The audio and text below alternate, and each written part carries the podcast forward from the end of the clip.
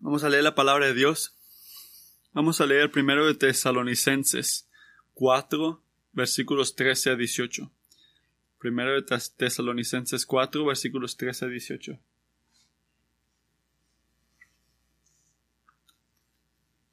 Hermanos, no queremos que ignoren lo que va a pasar con los que hayan muerto, para que no se entristezcan, como esos otros que no tienen esperanza.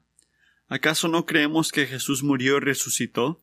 Así también Dios resucitará con Jesús a los que han muerto en unión con Él, conforme a lo dicho por el Señor. afirmamos que nosotros, los que estemos vivos y hayamos quedado hasta la venida del Señor, de ninguna manera nos adelantaremos a los que ya hayan muerto. El Señor mismo descenderá del cielo con voz de mando, con voz de arcángel y de trompeta de Dios. Y los muertos en Cristo resucitarán primero. Luego los que estamos vivos, los que hayamos quedado, seremos arrebatados junto con el Señor en las nubes para encontrarnos con el Señor en el aire, y así estaremos con el Señor para siempre. Por lo tanto, anímense unos a otros con estas palabras.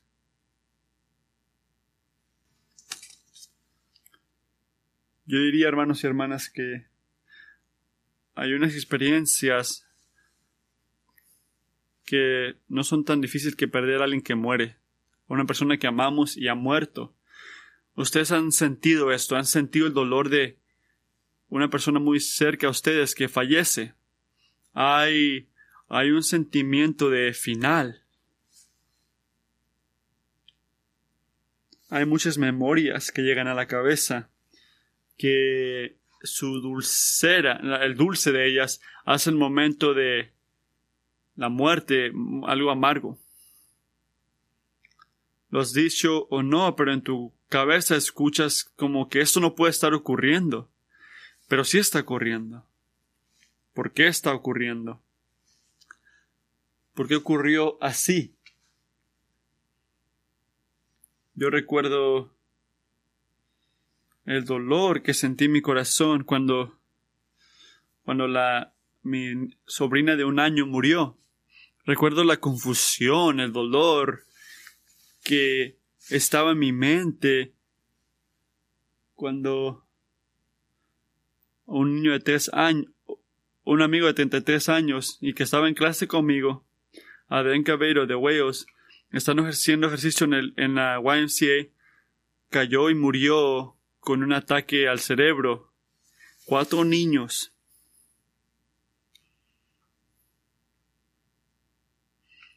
Como que te hace frenar cuando escuchas cosas así. Porque pensamos, pensamos que somos capitanes de nuestra fe. Pensamos que somos dueños de nuestras almas, que tenemos todo planeado.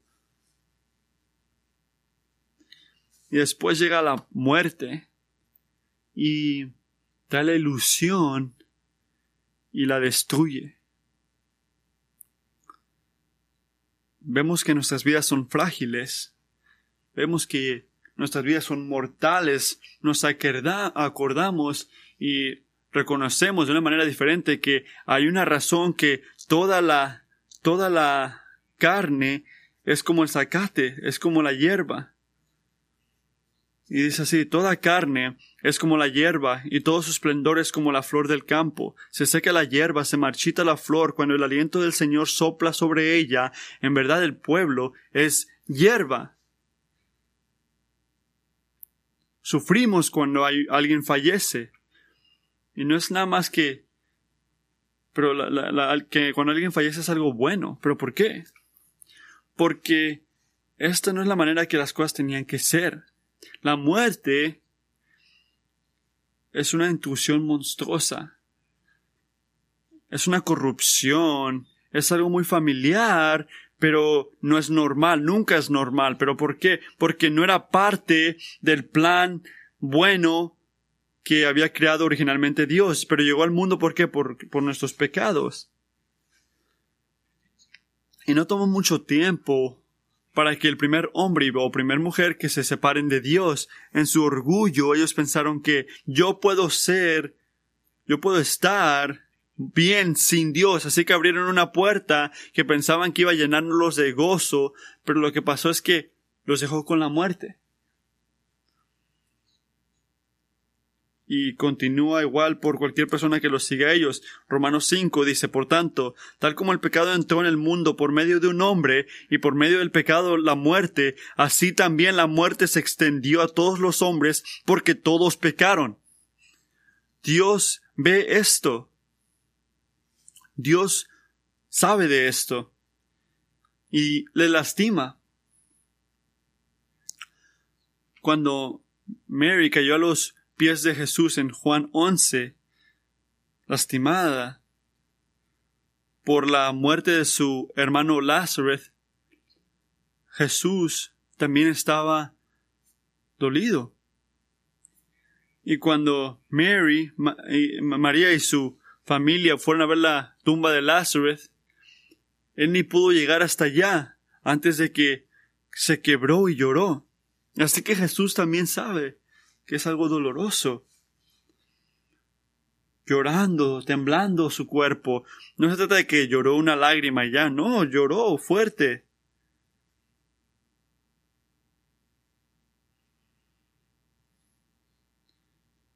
El que habló las, estrellas a existencia lloró. El que va a tener que toda rodilla arrodillarse ante él lloró. El que sabe la manera que confiamos en creer, sabiendo que todo va a estar bien al final, Él lloró. No estamos solos en nuestro sufrimiento, en nuestro dolor. Y si pones atención a lo que está ocurriendo en esta sección de primero de Tesalonicenses, también vas a ver que los tesalonicenses estaban dolidos también. Eran la iglesia que le escribió Pablo esta letra y estaban en dolor. Así que aparentemente más de una persona en sus, de sus miembros habían fallecido y gente estaba preocupada y no nada más preocupados porque estaban lastimados, pero estaban preocupados porque miraban que los tesalonicenses estaban sufriendo. Miren versículo 13. Pero lloraban, como, como dice el versículo, este, lloraban como gente que no tenían esperanza. Si piensas que el dolor es difícil, este, te invito para que mires este, al Señor que lloró también. El dolor no es algo malo, pero estar doliendo como la gente que no tiene esperanza sí está malo. Porque no todo sufrimiento es igual. Piensa en esto. Hay sufrimiento que tiene esperanza y hay esperanza que no lo, hay este sufrimiento que no tiene esperanza. Y Pablo se escribió esas palabras al final del capítulo 4 para decirle a los tesalonicenses y decirnos a nosotros también para cuando estamos enfrente a la muerte y alguien haya fallecido, cuando vemos a cristianos, hermanos, hermanas, padres, hijos fallecer, que podamos saber cómo lamentar, este, sufrir con esperanza. Así que simplemente entender el final no era el enfoque de Pablo aquí. Esperanza en medio de sufrimiento era su enfoque aquí. Era el efecto de él. Mira el versículo 18. Por lo tanto, anímense unos a otros con estas palabras. Anímense. Ese es el punto, ese es el enfoque. Y si he escuchado estos versículos muchas veces, Ok, increíble, vamos a ver los puntos del final. No, eso no se va a ocurrir, no va a ocurrir hoy. Por eso no escribió esto Pablo. Él escribió esto para animar a la gente que está enfrente de alguien que ha fallecido. Y Pablo dice aquí, de una manera muy convincente, que viendo, siendo animado en el sufrimiento tiene todo que ver con lo que crees de Jesucristo. Simplemente puesto, cuando un creyente fallece o muere, debemos aflijarnos con esperanza, sabiendo que la historia de Jesús es nuestra historia. Es lo que está diciendo aquí, porque Él resucitó nosotros también. Así que si morimos antes de que llegue Ol, su muerte y resurrección garantiza que nosotros vamos a ser resucitados también y vida eterna en la presencia de Dios. Esto, esto es la esperanza de cada cristiano. Así que hay que poner atención aquí mientras Pablo habla sobre algunas cosas que voy a organizar así. La, la obra de Cristo es el fundamento de nuestra esperanza. Cuando un creyente fallece, tenemos que, este, cuando un creyente muere, debemos afligirnos con esperanza, sabiendo que la historia de Jesús es nuestra historia. Punto número uno, la obra de Cristo es el fundamento de nuestra esperanza. En versículo 14, Pablo le quiere dar esperanza a los tesalonicenses, esperanza, pero no habla de su sufrimiento, la persona que falleció. ¿Dónde empieza? Él empieza hablando de Jesucristo. No del dolor, no de la persona, no de sí mismo, dice aquí. ¿Acaso no creemos que Jesús murió y resucitó? ¿Acaso no creemos que Jesús murió y resucitó? Puedes leer esas palabras rápidamente cuando has visto unos cuantos sermones, pero no hagas eso. No hagas esto. ¿Por qué? Porque la muerte y resucitación de Jesucristo es el punto de poder entender todo lo que Dios está haciendo en este mundo ahorita y lo que va a hacer mañana también. Esa es la llave. Porque solo en Jesucristo y solo en Jesús que todos los propósitos de Dios son revelados y, ocurren. Hebreos 1 dice, Dios, habiendo hablado hace mucho tiempo, en muchas ocasiones y de muchas maneras, a los padres por los profetas, en estos últimos días, nos ha hablado por su Hijo, ha revelado planes y propósitos a, a través de su Hijo. Así que, ¿qué tenemos que ver de Jesús? La persona que Dios usó para hablarnos en el versículo 14. ¿Qué tenemos que ver ahí? Tenemos que estar este, informados y alertas que lo que Dios hizo a través de su Hijo va a ocurrir también en su gente. Vamos a ver esto. Si eres un creyente de Jesucristo, una mejor manera de decirlo, su historia va a ser tu historia. Así que si quieres entender lo que te va a ocurrir, lo que va a ocurrir contigo cuando tú fallezcas, esta es la conclusión de esto. Tienes que entender lo que ocurrió con Jesucristo cuando Él falleció. Su historia es tu historia y lo que Dios hizo en la vida de su Hijo va a ocurrir en la vida de su gente, de su pueblo. Porque no te equivoques, Jesucristo en serio falleció. Su muerte no fue algo inventado, una ilusión, si los romanos sabían hacer algo bien, ¿sabes qué sabían hacer? Matar. Sabían matar. Él estaba muerto, pero ¿por qué falleció? Últimamente no, fue los, no fueron los judíos o los, o los romanos que lo mataron, fue Dios. Dios, el Hijo, murió porque Dios el Padre lo mató. Mientras Él estaba en esa cruz, su cuerpo y su alma tomó todo el pecado de este mundo, el mismo pecado que trajo el pecado aquí.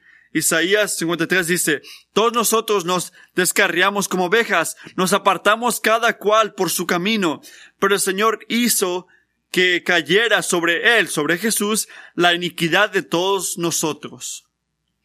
Así que Jesucristo murió para que todos los que lloren hacia Él por el perdón de sus pecados puedan descubrir con lágrimas de gozo que su muerte fue suficiente para perdonarte, para tomar todo tu pecado y toda tu desobediencia, toda tu injusticia, todo lo que has confesado y todos los que no has confesado, todo esto lo pagó Jesús. Pero ¿cómo lo sabemos? ¿Cómo sabes? ¿Cómo sabes que no es algo que dice nada más un predicador? Porque Jesús no se mantuvo muerto. Hemos cantado eso esta mañana, así es como tú lo sabes, no se mantuvo muerto. En un lugar verdadero, en, tomó su cuerpo, lo taparon con un, con un papel y lo pusieron en la tumba. Y los judíos estaban tan preocupados que sus creyentes iban a robar su cuerpo. Y si sabes que se escapó, Jesús resucitó, pero no. Fueron a los romanos y dijeron, pongan un guardia y cierren la tumba para asegurarlo. Tres días después, dos mujeres creyentes de Jesús fueron a ver la tumba. Y esto fue lo que ocurrió. Mateo 28 dice, y se produjo un gran terremoto, porque un ángel del Señor descendió del cielo y acercándose removió la piedra y se sentó sobre ella. Su aspecto era como un relámpago y su vestidura blanca como la nieve, y de miedos a los y de miedo a los guardias temblaron y se quedaron como muertos. Hablando el ángel dijo a las mujeres, ustedes no teman, porque yo sé que buscan a Jesús, el que fue crucificado. No está aquí, porque ha resucitado tal como él dijo. Vayan, vean el lugar donde estaba puesto. Nota el poder de Dios ahí. Y la palabra de Dios. Dijo, vayan pronto y digan a sus discípulos que Él ha resucitado entre los muertos y Él va delante de ustedes a Galilea. Ahí lo verán. ¿Y qué dice Pablo?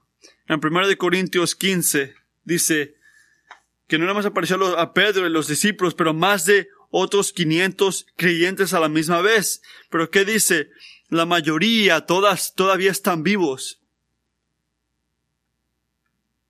¿Sabes que en la, en la ley este, judía algo estaba verificado por el testimonio de dos o tres este, gente que lo vieron? ¿Cuánta gente tuvo Jesús? Claramente, no estaba interesado en agarrar dos o tres personas para que lo vieran, porque su resurrección no era una ilusión, en la realidad era confirmado por una multitud. Así que, ¿cuál es la realidad de la resurrección? ¿Qué enseña? Enseña, como dijo Richard Sibb, dice que además hay más este virtud en Cristo que lo que hay pecado en nosotros. Es tan justo que nos tapa. su muerte no nada más llenó la deuda o pagó toda la deuda, la sobrepasó. Así que la misma justicia que lo mató, lo resucitó. La justicia de Dios lo llamó a resucitarlo. Y aquí viene la buena noticia del Evangelio. Porque si tú mueres confiando en Jesús y la obra que hizo en esa cruz para salvarte de la condenación que, merecías, el Señor promete que Él también te va a resucitar a ti y te va a levantar.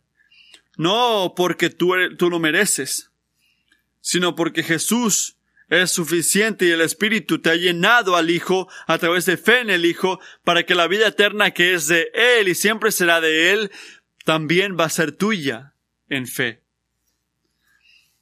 Así que, santo, temeroso, temblando ante la muerte, escucha esto, escuchen esto, hermanos. Tu Dios no te va a dejar en la tumba. A través de Jesús, mira el versículo 14 a través de Jesús.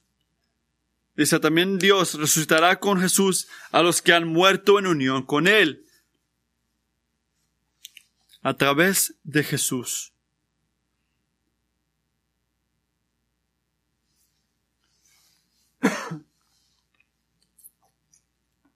Te va a traer a casa. Tu muerte física no es la última palabra.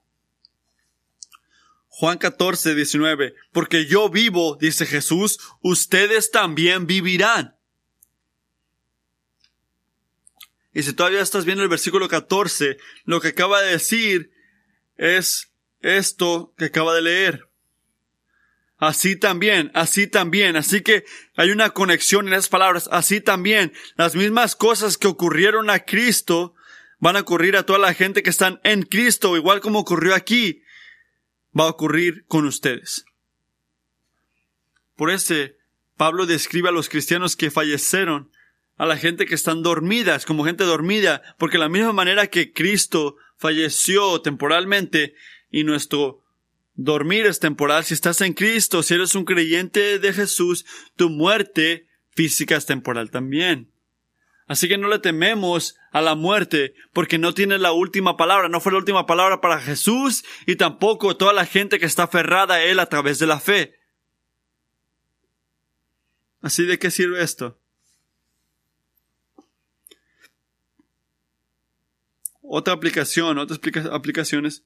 Hay gente que sus vidas van exactamente como fue planeada.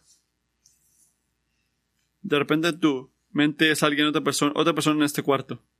Buen trabajo, buen matrimonio, buenos niños,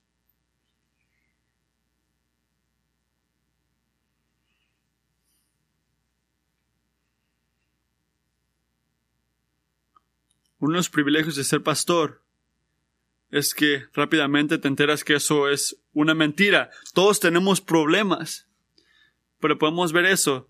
De repente vas a pensar, oh, estoy tan cerca. Tengo dos de esas tres cosas.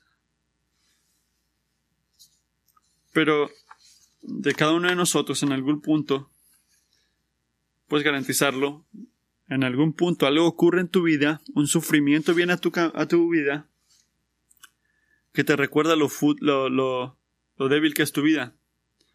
Tu doctor te dice que tienes demencia. O tu esposo o esposa dice que ya no quiero más. O tu amigo que pensabas que siempre iba a estar ahí va contra ti y te estrellas contra la pared. Y ves tu mortalidad y te sientes, se siente que la muerte está acercándose a ti y tiene sus manos sobre ti y te está jalando para abajo y para abajo y para abajo a un lugar de oscuridad mental y física. No ves el fin y te preguntas si la vida vale la pena. Y lo que está diciendo Pablo, lo que te está diciendo Cristiano, es que hasta en esa, en esa oscuridad hay esperanza si estás en Cristo. Porque la historia de Jesús va a ser tu historia tú serás liberado, tú vas a ser bandicado, tú vas a llegar a casa, al cielo, y de repente fallecerás y dormirás en sufrimiento, pero te despertarás para estar con el Señor. La muerte no tiene la última palabra, porque Jesús murió, resucitó, Él tomará en Él la gente que duerme, en Él. Punto número uno. La obra de Cristo es el fundamento de nuestra esperanza fuera de su historia no tenemos esperanza para la nuestra. Punto número dos. Miren versículo 15. La resurrección del cuerpo, piensa en esto, es la substancia de nuestra esperanza. Así que la obra de Cristo es la fundación, pero no existe. Pero ¿cuál es la substancia? ¿Cuál es la esperanza? Que Pablo dice, no quiero que sufran o lloren como los que no tienen esperanza, pero si están batallando, batallen con esperanza. ¿Dónde está la esperanza? te dirás. La manera que Pablo habla de la muerte física de un cristiano a, dormirse, que no hagan esto en un sermón, abre muchas este, preguntas a mi mente, tan siquiera empezando con ¿qué ocurre cuando nos morimos? Cuando fallecemos, ¿qué pasa? ¿El Padre inmediatamente nos lleva con Jesús o tenemos que esperar? ¿Y qué tiene que ver el tiempo de Jesús con todo esto? Y agradecidamente Dios no nos deja en la oscuridad. Mientras oré, este, Él no responde todas las preguntas que tenemos para el futuro, pero sí nos dice todo lo que tenemos que saber para poder vivir fielmente ahorita que requiere confianza en Dios con lo que nos ha revelado. Y la iglesia ah, ha hablado de todo lo que ocurre cuando fallecemos y qué ocurrirá cuando regrese Cristo, como la doctrina de qué? Escatología. Escatología. Esta es la palabra más larga que voy a usar hoy, pero pueden escucharlo, quiero mencionarlo cuando alguien nos habla de escatología, habla de la historia de las últimas cosas. ¿Qué pasa cuando fallecemos? ¿Qué pasa cuando regresa Cristo? Bueno, en su libro, El futuro de todo de William Pokestan que recomiendo también. Él identifica unas cosas que tenemos que tener cuidado de cuando hablamos del final, del final de los días. En primer lugar, tenemos que tener cuidado de ser este, de especulaciones. Estamos especulando cuando intentamos hacer que la escritura responda preguntas que no tiene que responder o no responde. Tenemos que leer la palabra de Dios en los términos de Dios, en las categorías de Dios. En segundo lugar, tenemos que tener cuidado de, este, de, como de pelear unos con otros, con otros sobre el final. ¿Por qué? Porque la gente que teme a Dios, cristianos, fieles, han este, estado contra otra gente con los detalles. Así que no hay problema con que tú pienses cómo va a ser la cosa, pero sí está mal que vayas contra alguien que piensa otra cosa o sentirte superior. En tercer lugar, tienes que tener cuidado de evadir el final. Porque esos versículos 15 a 17 no han dado, han dado controversia a los cristianos. Así que lleva algunos que hagan lo que es medio difícil. ¿Qué sabe lo que dice la Biblia? Yo eso se lo voy a dejar en las manos de Dios y me voy a enfocar en lo de ahorita presente. En serio. Hay dos problemas con esta mentalidad. En primer lugar, lo que dice Pablo en versículo 15 y 17 que vamos a leer, no se trata de confundirte. Recuerda el versículo 18. Ah, dice, entonces confúndanse unos en otros. No, dice anímense. No dice confúndanse. La confusión viene cuando queremos hacer la escritura que diga más de lo que Dios quiso decir. En segundo lugar, el segundo problema con esto, entendiendo lo que ocurre en el futuro, es una de las mejores maneras que Dios está ocupado fortaleciéndote en obedecerlo en el presente. Y si tú dices, ¿sabes qué? No necesito eso, no quiero eso, sé que has hablado de eso, pero la gente no está de acuerdo. Estás cortándote del poder de Dios, separándote de Él. Los tesalonicenses estaban sufriendo en el presente, preocupados que los cristianos que llegaron antes de la muerte de Cristo van a fallar las bendiciones de cuando venga en el futuro. Así que Pablo inmediatamente los corrige en el versículo 15, cuando dice, conforme a lo dicho por el Señor, afirmamos que nosotros, los que estamos vivos y hayamos quedado hasta la venida del Señor, eh, diciendo que todavía están en el, en el mundo, de ninguna manera nos adelantaremos a los que hayan muerto. Así que traducción, los creyentes que hayan fallecido antes de la, la de la revisitación de Cristo van a, van a recibir el mismo gozo que cuando regrese Cristo. Pero ¿cómo va a ocurrir esto si están muertos? ¿Cómo, ¿Cómo van a disfrutarlo si están muertos? El Señor mismo descenderá del cielo con voz de mando, con voz de arcángel y con trompeta de Dios y los muertos en Cristo resucitarán primero. Así que hay que aclarar unas cosas aquí. En primer lugar, cuando un creyente fallece, sus almas, sus espíritus, inmediatamente se van con el Señor en el cielo. Pero ¿cómo sabemos esto? La escritura dice esto en 2 Corintios. Estar separado del cuerpo es estar en casa con Dios. O mira los versículos, lo que Cristo dijo en Lucas 23. En el futuro tú estarás conmigo en el paraíso. No, eso no es lo que dice. Eso no dijo, hoy vas a estar conmigo en el paraíso. Así que esos que se duermen como creyentes, los que han fallecido, no, no entran a un lugar donde se tocan esperar por unos milenios. Ellos disfrutan inmediatamente la unión con Cristo en el cielo. No, no esperan, van directo allá.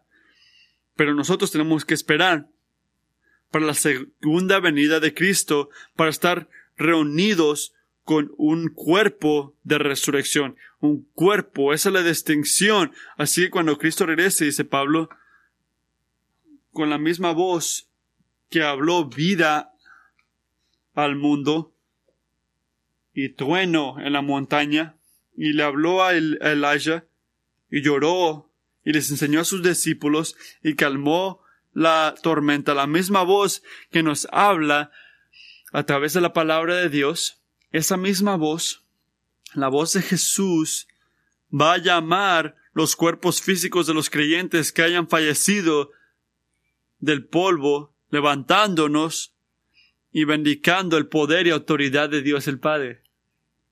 Esto es lo que dice este Pablo, porque en ese día el cuerpo resucitado de la gente que ha fallecido en Cristo, murieron antes de que Él regresó, serán levantados y lo vamos a reconocer físicamente, así como el de Cristo lo fue. Pero esta es la parte increíble.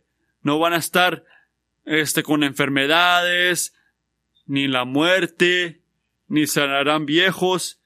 Primero de Corintios dice esto. Así es también la resurrección de los muertos. Se siembran un cuerpo corruptible se resucita un cuerpo incorruptible, se siembra en deshonra, se resucita en gloria, se siembra en debilidad. ¿Quién se siente débil aquí? Pero se resucita en poder. Y lo mismo va a ser los cuerpos físicos de esos que están vivos cuando Cristo regrese, aunque no han muerto físicamente, ellos también van a recibir un cuerpo de resurrección que es inmortal. Primero de Corintios dice, no todos dormiremos. ¿Qué dice Pablo aquí en Primero de Corintios? No vamos a morir todos, quiso decir, pero todos seremos transformados. En un momento, en un abrir y cerrar de los ojos, a la trompeta final, pues la trompeta sonará y los muertos resucitarán incorruptibles. Y nosotros seremos transformados, porque es necesario que esto, que esto corruptible se vista de incorrupción y esto, y esto mortal se vista de inmortalidad. Ahora, hay que hacer unos comentarios importantes sobre estas cosas. Quiero que sepan unas cosas de lo que está diciendo Pablo en el versículo 17. Versículo 17 es este de 1 Tesalonicenses 4. Nota que no hay un secreto de la resurrección de los que fallecieron en Cristo. Es visible en que ocurre después de que el Señor este, se levanta al cielo. Pero ¿qué nos dice Jesús sobre ese momento en el Evangelio de Mateo? Mateo 24, 27 dice, así como relámpago, relámpago sale del oriente y restablece hasta el occidente, así será la venida del Hijo del Hombre. Es visible, no está escondido. Y ahora regresando al versículo 16, ¿qué crees que se llama un, un, una voz de mando, un arcángel y una trompeta? ¿Qué tienen en común estas cosas? Son algo duro, altavoz. Los arcángeles no son algo callado. Las trompetas no son algo que no son duros. Es algo de altavoz. No hay unos, no hay un escondite, no hay secreto. En segundo lugar, nota la preocupación de Pablo, que se trata más este, relacional que eh, como de geografía. Así que en el Viejo Testamento, las nubes son un símbolo, son un símbolo de la presencia y gloria de Dios. Así que estando juntos en las nubes con otros creyentes para ver al Señor, no es la manera que dice Pablo que todos vamos a ver a Jesús, pero no va a ocurrir hasta que lleguemos a veinte mil pies arriba del aire. No es lo que está diciendo Pablo. Conocer al Señor en el aire es una, una manera simbólica, poderosa, de decir que el que tiene su cuerpo físico en el cielo va a estar unido con nosotros, que nuestros cuerpos están ahorita en el, en el mundo, en, en la tierra. Así que, ¿qué es el aire? Es el espacio entre el cielo y la tierra. No importa si mueres antes de que venga Jesús o no, o vivo cuando Él regrese. Cristiano, tú vas a recibir un cuerpo este, renovado. Y en ese cuerpo perfecto, tú vas a conocer al Señor. Pero ¿por qué da paz esto? ¿Qué tiene que ver con el versículo 18? Nos recuerda, y escuchen esto, que el poder de Dios no para de trabajar hasta que cada cosa, cada cosa de que tiene que ver con pecado y sufrimiento, sufrimiento, este desaparezca, o sea destruido.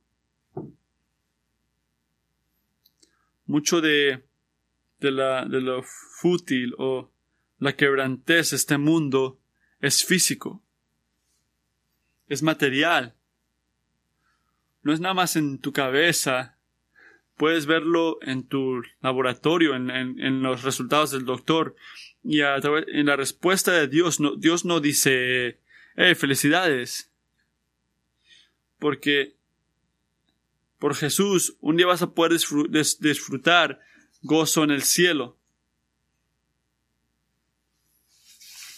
No es bueno saber que no es bueno saber que vamos a estar bien, que nuestros cuerpos van a estar este van a estar van a estar este limpios. Los griegos miraban así físico y sentían este superiores. Pero el Señor no es así, porque Él creó tu cuerpo. No evolucionó, no fue un accidente. Él lo hizo, Él lo diseñó, Él lo crió muy bien y no te ha abandonado y no se lo ha olvidado lo que Dios dice que es bueno.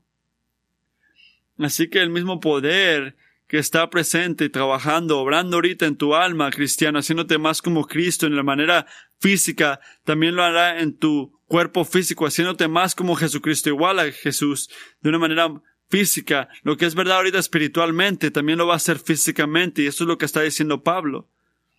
Y la nuestros cuerpos, este, no, son importantes para el Señor. No son algo que son basura para Él.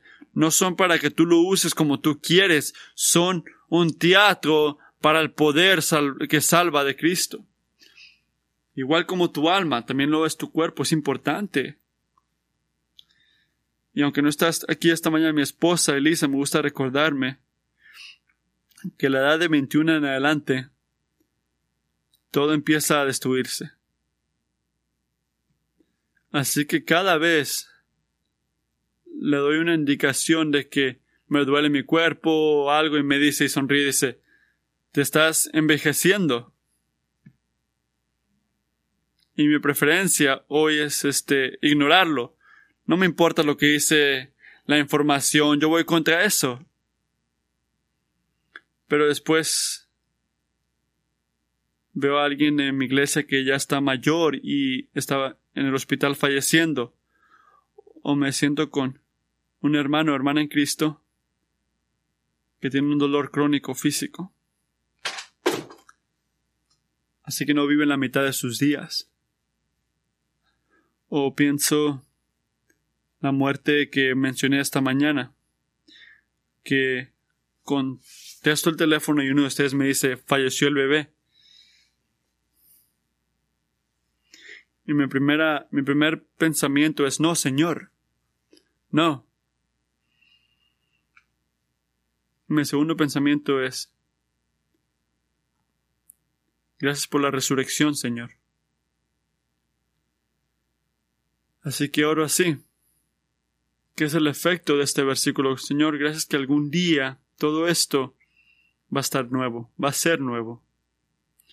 Gracias que la tumba no es el final, no nada más por nuestros, nuestras almas, pero también por tus, para tus cuerpos. Ahorita estamos sufriendo de un cuerpo físico, duele, duele verdaderamente, pero gracias Señor que donde hay pecado físico, el, la gracia también ah, cubre lo físico. Gracias por el gozo que podemos saber que todo lo que es físico, todo lo que está mal conmigo físicamente, conmigo ahorita, un día va a estar bien, tú lo vas a sanar y va a ser perfecto. Escucha esto, cristiano, que la resurrección del cuerpo es la, es la substancia de nuestra esperanza. La presencia de Dios es la recompensa de nuestra esperanza. A Dios le importa tu cuerpo. Vamos a terminar con esto. El último punto. La presencia de Dios es la recompensa de nuestra esperanza. La recompensa de nuestra esperanza. Mientras lees esto, podemos continuar hablando de cosas diferentes. Pero no puedo imaginarme compartiendo este gozo y la gloria de la resurrección del cuerpo. Los amo a todos ustedes que trabajan en todo que se trata de doctores, pero espero el día que ustedes sean este, despedidos porque no hay necesidad de doctores. Eso va a ser increíble. Pero sabes, hay un gozo más grande que este. Hay un gozo más grande. Una recompensa más grande. Y eso es la recompensa de pasar todos nuestros días en la presencia del Señor. Porque es bueno. Y es bueno saber que el Espíritu está en nosotros. Y es bueno sentir comunidad con otros cristianos, sentir mientras nos reunimos físicamente la presencia de Dios única. Nos reunimos a alabar a Dios. Que no importa lo que estamos pasando en esta vida, el Señor está pegado a la gente que está sufriendo. Jesús no nos, no nos ha dejado solos, está con nosotros en cada momento. Él está cercano. Y esto es bueno, pero hay algo mejor. Y eso se llama verlo cara a cara. Regresa al versículo 17. Luego los que estemos vivos, los que hayamos quedado, seremos arrebatados junto con ellos en las nubes para encontrarnos con el Señor en el aire, y así estaremos con Él, Señor, para siempre. Y eso, hermanos y hermanas, es una de las cosas más fuertes que puedes leer, que puedes compartir con otro cristiano que está caminando cerca a su muerte. ¿Cómo empieza nuestra historia? La historia de la salvación empieza en Génesis 3. Después, este, hay oscuridad en el pecado. Pero ¿cómo em, termina la historia de nuestra redención? Em, termina en Revelación 22 cuando el Señor camina con nosotros. Revelación 22 dice, ellos verán su rostro y su nombre estará en sus frentes. Ellos verán su rostro y, sus, y su nombre estará en sus frentes. Y ya no habrá noche más. Y no tendrá necesidad de luz, de lámpara, ni de sol, ni la luz del sol, porque el Señor Dios los iluminará que reinarán por los siglos de los siglos. Piensa en el Señor, con el que siempre vas a estar. No hay nadie, nadie más hermoso que Él. No hay nadie más, este, justo, infinitamente, y amoroso y glorioso, y tantos placeres que tendrás con Él. Me imagino que te la va a pasar bien, muy, muy bien este fin de semana, pero esos gozos, ¿sabes qué? No se comparan el gozo que fluye de Él. El partido comenzará, el, partido terminará, saldrás, terminará. ¿Sabes qué placer, cristiano, nunca va a terminar? ¿Nunca va a parar? Es el gozo de estar con el Señor. Un placer más grande, más glorioso, más satisfaciente que cualquier otra cosa que sentirás en este mundo. Fuiste criado para estar con Él. Y Salmo 17, el rey David, después de ver todos los sufrimientos de esta vida y sintiendo el dolor en su alma, ve, ve a su herencia en el cielo y dice eso en el versículo 15, dice, en cuanto a mí, en justicia, contemplaré tu rostro. Al despertar, me saciaré cuando te contemple tu semblante. Pero quiero llamarlo a algo ustedes. Quiero llamarte a, porque yo he visto en mi corazón que buscar fortaleza en los versículos 17, que dice que siempre estaremos con el Señor, solo me trae esperanza en el momento de sufrimiento si este Jesús es mi tesoro. Y te digo esto a ti, ¿por qué digo esto? si tú amas y a nada y nadie más que Él, no hay nada mejor en tu mente que siempre estando con Él, ¿verdad? Pero si tú amas a algo, a, a alguien, más que a Dios, siempre estando con Él, se escucha bien el domingo, pero saldrá algo que no te llenará por el resto de tu vida, el resto de la semana. Así que te llamo que mira tu efecto hacia Dios. Una pregunta simple. Si puedes tener vida eterna, pero no Jesús, ¿estarías satisfecho? Si puedes tener toda la hermosura de la resurrección, el cuerpo físico perfecto, todo esto, pero no Jesús, ¿estarías contento? son esos que batallan, batallan al hacer a Jesús. Son la gente que batallan para este, en este mundo que tienen a Dios tan presente en sus vidas que pueden hallar gozo en Cristo. Porque si no tienes a Cristo en tu corazón y este estás batallando, se te hace difícil hallar esperanza en Él, porque Él no es tu tesoro. Hemos probado que el Señor es bueno está pegado a la gente que están sufriendo. La presencia de Dios es el gozo eterno. Empecé reconociendo que no sabemos mucho de la muerte, no la enfrentamos muy bien. Pero Jesús nos da esperanza en nuestro sufrimiento. No es un sueño, no es una fantasía espiritual, no es sería bonito si eso sería verdad. No, es verdad, es verdadera esperanza, es algo verdadero. Ese resultaba de ver a Jesús y enfocarnos en las promesas que nos ha dicho sobre el futuro a todos los que deciden confiar en Él. Así que, ¿deberías de llorar y sufrir cuando alguien fallece? Sí, claro. Pero si ellos son creyentes, sufre y llora con esperanza, sabiendo que la historia de Cristo es nuestra historia. Y si alguien que amas no es, no es creyente, porque ustedes empezando en eso mientras estaba predicando, todavía no debemos de sufrir como es que no tienen esperanza. Porque en medio del sufrimiento, viendo a esa gente que amamos, esto sabes tú. Un día tú vas a estar con el Señor. Y en eso tú puedes saber que limpiará cada lágrima de tus ojos, y que en ese día tú vas a descubrir en una manera que nunca la has visto antes, que Jesús hace todo bien. El trabajo de Cristo es la fundación de tu, de tu esperanza. La obra de Cristo es el fundamento de nuestra esperanza. La resurrección del cuerpo es la sustancia de nuestra esperanza.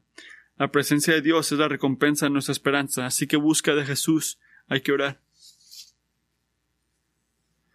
Padre, estamos agradecidos que en Cristo nos has dado la esperanza más grande. Y oramos mientras este nos toca sufrir a veces.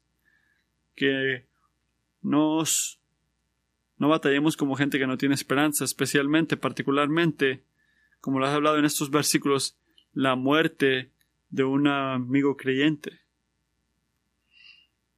Padre, oramos que el sufrimiento que sentimos de alguien que fallezca,